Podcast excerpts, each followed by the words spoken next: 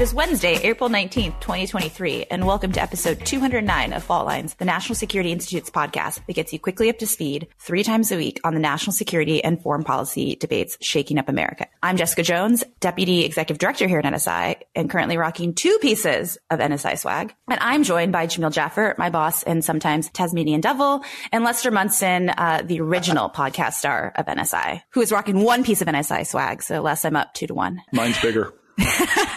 Today we're talking about uh, Brazil. Brazil's done a lot of stuff and been in the news lately. Uh, they've having an ongoing dialogue with Russia. Brazilian President uh, Lula went to Beijing over the weekend, and it's caused a lot of feather ruffling here in the states and abroad. So let's let's get down to the details. Earlier this week, Russia's Minister of Foreign Affairs, Sergei Lavrov, visited Brazil and thanked the country for its push to end hostilities in Ukraine. Uh, and just last weekend, Brazilian President Lula, when he went to China, met with Xi Jinping and suggested that both Ukraine and Russia were responsible for the conflict and that the U.S. and the European Union were not committed to pursuing peace and then that adds to early this month, Lula suggested Ukraine should just cede Crimea to end the war. To add more fodder, uh, Lula has also called for uh, China's territorial integrity to be respected when it comes to Taiwan. So a lot, lot going on. And then last month, actually, Lula's top foreign policy advisor met Putin in Moscow to dis- discuss peace and suggested that Brazil could lead a peace club of neutral countries, including China, to mediate discussions between the two sides. Um, all of this can be seen as part of Lula's efforts to return the South American country to international rele- relevance. So while Lula has been invited to Kiev, he has not taken up the invitation, and there have been no similar bilateral conversations between Brazil and Ukrainian officials. For its part, the White House has responded uh, to Lula's comments from the weekend, and uh, the NSC accused Lula of, quote, parroting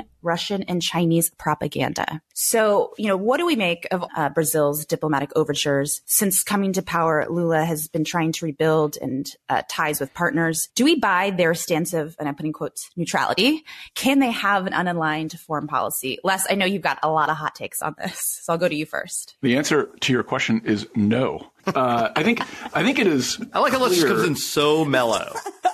I think it's no. clear that uh, Lula is a catastrophe. He's a perfidious, mendacious, terrible person, a convicted felon, corrupt, awful, a disaster. Uh, and frankly, I think his performance here is very revealing for those who hadn't realized his true nature earlier and folks who had supported him, including our president and many leaders in the president's party in Congress ought to be explaining what their position is on Lula right now. And, and uh, we need to change the conversation here in the U.S. about Brazil. We need to change the conversation internationally. I don't think it's appropriate that we slap a bunch of economic sanctions on Brazil because that's not really in our interest. But what we ought to be doing rhetorically from the White House and from the president's party is calling out Lula for his terrible behavior. This is not neutrality. This is being openly in favor of China and Russia on the world stage, which means it's anti-United States. And why an entire American political party would embrace a foreign leader who is anti-United States, I don't understand. It is delusional thinking. It's got to stop. And if it requires uh, the opposition party here in our country to call out the president, they ought to be doing that on the regular. This is really just totally outrageous and unacceptable. Jamil, that, we heard a lot of adjectives there from Les. Do you, do you agree? guess, let's just pull it. Let's let's just pull as the source. For by the way, for those of you that can't see this podcast, and we are online on video on YouTube now, so you should check it out. For those of you who can't see it, Les has this mirror behind him. Literally, is like the red rum mirror uh, from The Shining. um, so, so, uh, but, but Les like I just, I, I, I, get, I don't disagree with you, right? But the White House has been pretty tough on Lula, at least on this round. I mean, they accused him of parroting Russian and Chinese propaganda. I mean, that's like from this White House, that's pretty aggressive. I mean, I don't think, I don't think it's fair to say they've just embraced him with no, with no caveats. Um, look, I think you're right. I think Lula is a is a disaster uh, for Brazil. Not that Jair Bolsonaro was so much more amazing. I mean, he was also a train wreck um, in his own in his own separate way. Um, but uh, but I mean, if I had to pick, I'd take Bolsonaro over Lula any any day. Um, but look, I mean, you're right. This is not this is not being unbiased. Uh, let's just your question. This is not unaligned. I mean, we we know from these U.S. classified documents, if you're if you're to believe what's been leaked, um, that China has agreed to arm Russia. Um, and so this idea that China is part of the unaligned bloc or the neutral countries, part of the peace club. I mean, that's like that's the joke of the century. I mean, that's like I mean, ridiculous. I mean, if you have to call something a peace club, it's not a peace club, right? I mean, I mean, this idea that, oh, well, you know, Ukraine should just give Crimea to the Russians, even though they've really had it for a decade now. And it's really the U.S.'s fault that we allowed them to keep it, uh, from, from our failed policies back in 2014. Um, I, I, do think that pushback is important here, particularly it's, it's our own, our own hemisphere. But I think we need a, you know, a carrot and sticks approach, right? So, you know, we're, we're Brazil's second largest trading partner after China. We have a $29.8 billion trade surplus with Brazil. Um, we can, uh, we could look at a free trade agreement. You know, we could try to work that and we can offer them that, that carrot, um, along with the sticks of, of, punching them in the teeth when they say stupid things. Les doesn't want to do economic sanctions. I think that's right. Uh, but I think we need to offer them some, some value. And I think a free trade agreement would be, would be part of that. So we put, you know, peace clubs in quotes and, and we laugh at it. But I mean, from an optics, optics level for other countries, do you think people are buying into that? Are other countries and world leaders yes. seeing the U.S. and other European countries as you know, continuing this conflict that has ripple effects across all these other countries.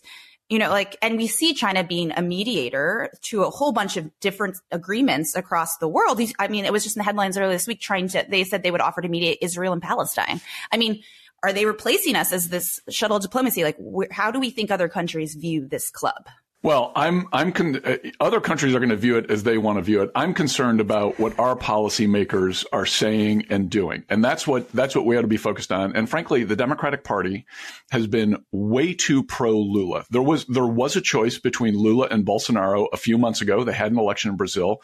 The entire Democratic Party embraced Lula because they see Bolsonaro as Trump-like they view Brazil through our own political lens. That is a huge mistake. We talked about this a few weeks ago uh, after the election, sure. and there was some violence after the election in Brazil, and that's not great. And Jamil, you're right. Bolsonaro is not at all perfect. He's got huge flaws, but he's vastly better for the United States than Lula. And it's not even a close call, and that was readily apparent a year ago. We've known this for a long time, and yet our our politicians, our policymakers still see foreign policy through this partisan lens. We can't afford that anymore. We're in a real competition with China and Russia. We need to knock that stuff off and see the world as it is and act accordingly. I think Les is right. I mean, this is going to be the first time Les actually agree on Les, something. Les, Les just is right. The W, you know? and he's so happy. He's, this has made his day. Thank you. Thank you.